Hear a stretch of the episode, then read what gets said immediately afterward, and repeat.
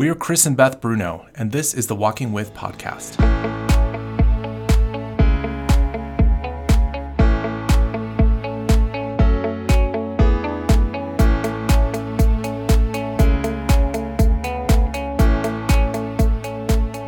God called you to walk with people. He called us to help you. Join us for a conversation at the intersection of theology, psychology, and ministry. Each week, our goal is to replace a little bit of your overwhelm with more confidence in caring for the people you walk with.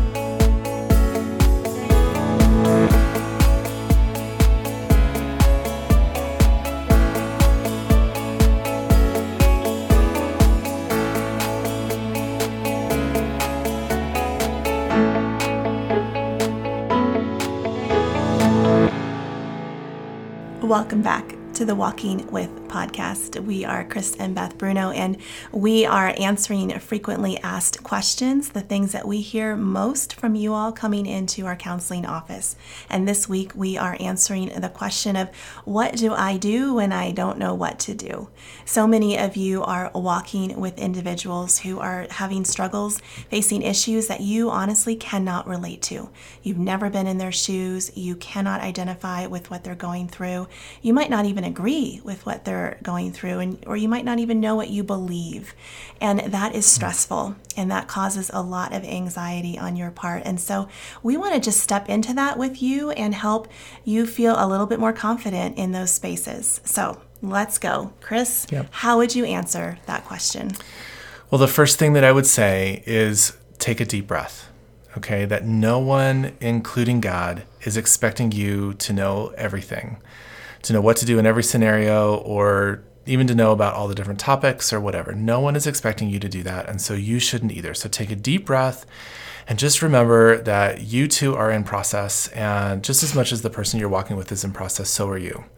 So um, that's where I would start.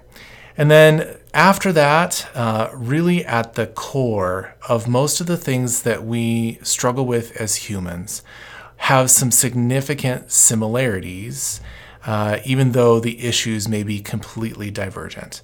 And so I want to begin this uh, conversation about like what are some of those similarities, and then maybe what do you do uh, when you walk with someone.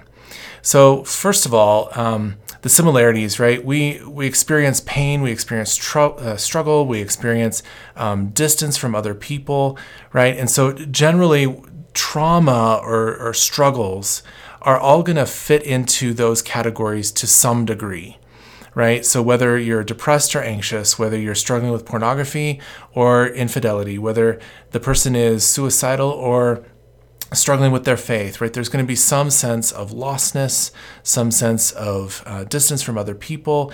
There, there's going to be something similar across the line. And, and, and so, the first thing I would say to someone who's walking with someone who, like Beth said, you don't know what to do in that situation is to can you tap into the deeper issues of humanity rather than the issue that is on the table with the person, right? So, uh, if someone is dealing with depression and you've never struggled with depression, uh, but do you have a sense of sadness? Do you know what it feels like to uh, have a sense of sorrow? And even if you don't struggle with depression, for example, you do know what sorrow feels like. And so for you, can you just take a pause and step into your own personal experience of what was it like to feel sadness and sorrow? And that opens the door then to empathy for the other person. If you have never struggled with pornography and the person is talking about pornography, uh, right? It's not about the issue of porn, it's more about the issue of uh, finding ways to numb out pain, finding ways to uh, distract yourself.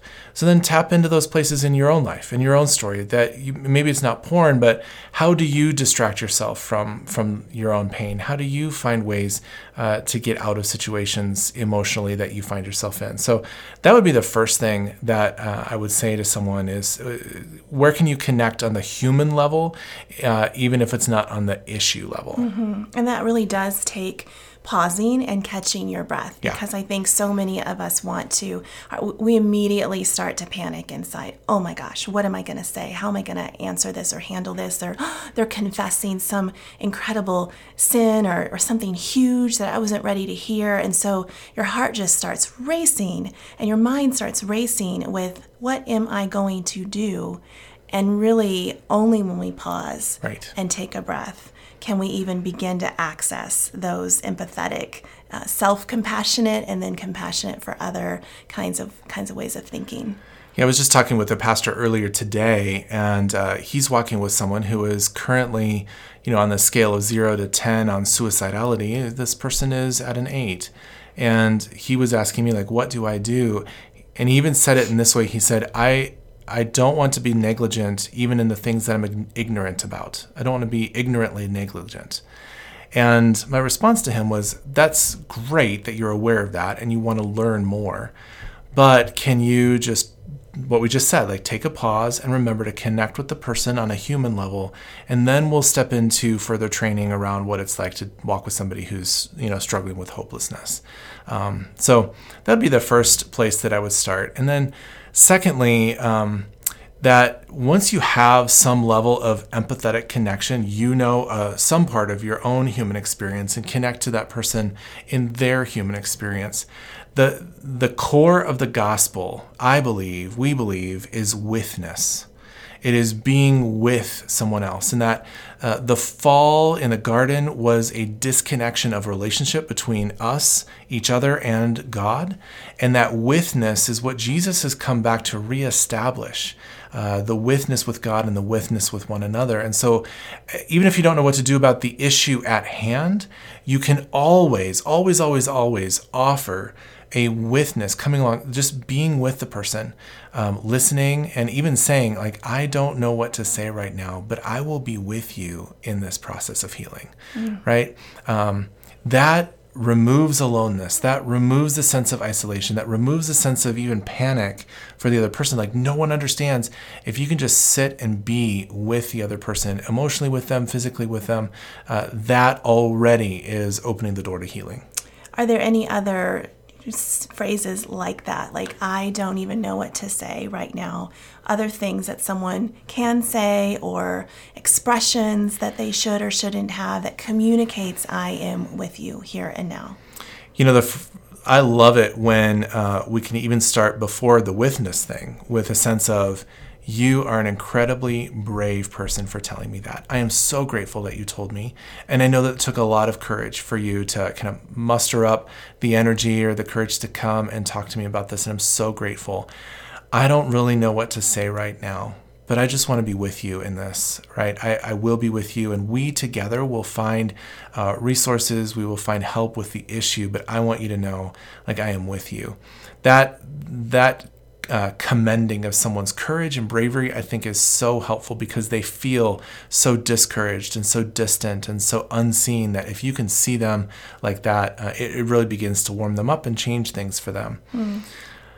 The other perspective and maybe posture that I'd like to bring into the conversation is that someone who's struggling with some something, and it doesn't, it's you know, there's spectrums here. It's uh, a spectrum of depression, a spectrum of anxiety, and a spectrum of even porn use. Right? There's some some very cursory porn use, and there's like heavy. There's spectrums. Um, so uh, depending on where the person is there's a posture several different postures that i think that we as caregivers can offer to people who are struggling with something. They may need to borrow, if you will, some strength from us or some wisdom from us. They may they may feel really small or uh, really you know unkind to themselves, and so I like the words, uh, and uh, a colleague of mine several years ago gave me these words, and I've kind of borrowed them and used them ever since. Uh, it is the words bigger, stronger, wiser, and kinder. And that as you, as a caregiver, if you can in that moment be bigger, be stronger, be wiser, and be kinder than uh, the person who's sharing those things with, then uh, I feel like that opens the space for them to kind of lean into you and relax. Like they've been holding it together for so long. They've been trying to muster it up and power through or figure things out, right? Long before they ever came to you to talk about these things. So, what they need most from you is the witness and then someone to kind of lean into and take take some of the pressure off. And when I say bigger, um, I don't mean like powering over them bigger. I don't I don't mean like taking control bigger. I mean the those big uh, giant teddy bears that they have at Costco, right? That are the the size of like three people. Uh, that's the kind of bigger, right? You just need someone bigger to like lean into. I can relax and uh, relieve my tension into your strength there. Um, stronger, again, is not overpowering anybody, but it's like if I need you to be strong, will you be strong for me on my behalf? Will you help me make decisions? Will you help me find help? Will you, I'm exhausted, I have no more strength. Will you be strong on my behalf? Wiser, too, is, is again, you don't have to know all the issues, but sometimes people need wisdom and even uh, how to find the answers. Even if you don't have the answers, can you help them find the answers? And and wisdom is kind of walking with alongside of someone in in per- the pursuit of those kinds of answers or resources or conversations or, or, or, something. I just need I just need someone else to think with me and for me in some in sometimes. And then kinder is uh, is again what we've talked about in other episodes that kindness is what leads us to repentance. Kindness is is the combination of the strength of God and the tenderness of God. Kindness is often misunderstood as being nice, but there is a there is a core strength to kindness that also has alongside of it and with it a gentleness that is so we see so often in Jesus, right? All the time in Jesus that there is this kindness. I will not let you hurt yourself any longer and continue on in these ways, and I will not shame you or take your head off. That's what kindness is. And so people need that kindness from us. So even if we don't, you know, the, the end of the day, the answer to the question is even if we don't know the issue that someone is struggling with, they don't need answers to their issue. They need witness and they need someone to lean into and walk with them. If we can offer that to them, then I think things radically can change because we can find answers to issues, but but we can't often find someone to connect with and be with in the midst of our challenges. Mm-hmm, exactly. I mean, how many times do we Google something? You know, we play our own doctor. I know I do googling yeah. answers to things. Right? You're you're right. A lot of individuals can Google um, advice and different things. That's not what they need. That's not what they're looking for in a relationship with someone they've come to.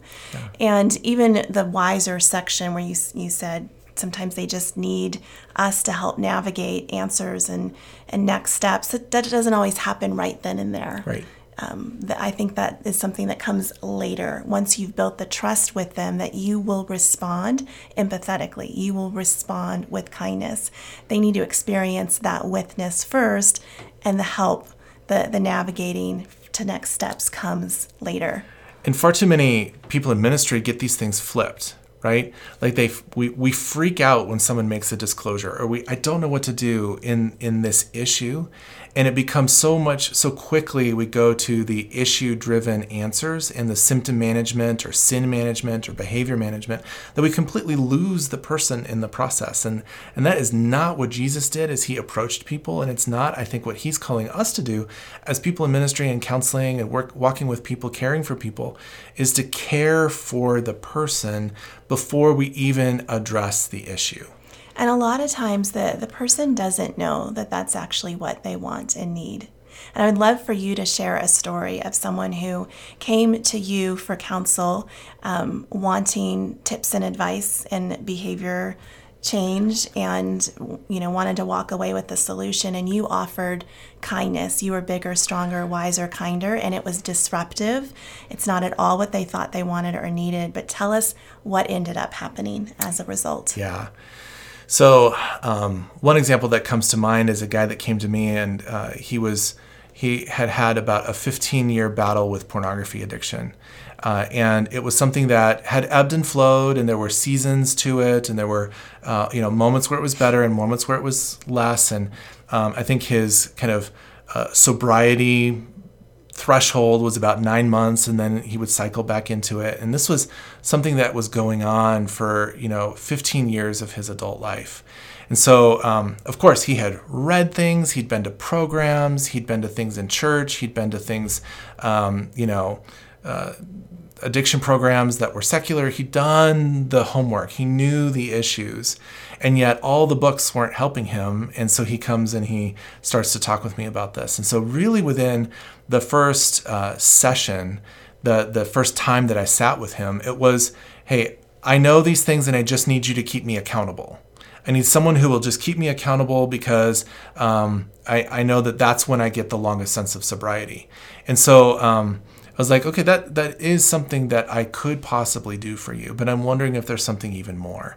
And his, again, response was, Well, I've read everything, I know all the things, and I know exactly what I need you to do. And so I want you to do XYZ for me. Uh, I want you to be my accountability partner on my uh, computer software. I want you to ask me how things have gone. I want you to ask me how I'm engaging with my wife and things like that. And and my response to him was, um, again, that that sounds great. Those those things are helpful, but I'm not quite sure if that is really going to help you on the deeper level. And he kind of sat back in the chair and was like, "Well, what do you mean?" And I and my response was, "Well, I wonder how much you're being kind to your sexual addiction." And he totally didn't know what to say. He was completely kind of like, I don't even know what you're talking about right now. And I said, I, I just wonder how the sexual addiction has served you and how you might step back and thank it. and and again, his response was, Thank it. It's ruined my life.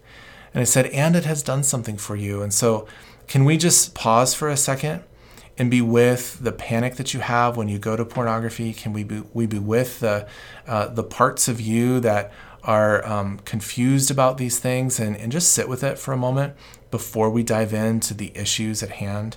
Um, by the end of that session, I mean, he was he, he, transitioned from being kind of take charge guy and leader guy and telling me what to do uh, into a space where he was he was teary that someone had paused long enough to see beyond the issue into the person who was so desperate for connection, so desperate to be seen, and so desperate for for someone just to come alongside of them for a moment, not judge them, not shame them, not even talk about the symptoms, but actually see the humanity behind it all. Mm-hmm. Uh, and that transformed. And then we continued to work for a long time together on, on that. And, um, you know, that was several years ago. And last I heard, things have been going well. Yes, there's been some dips and, and all that, but things have been going well. And he told me recently, he's like what we did and in the work that we did together was less about the porn and more about the person hmm.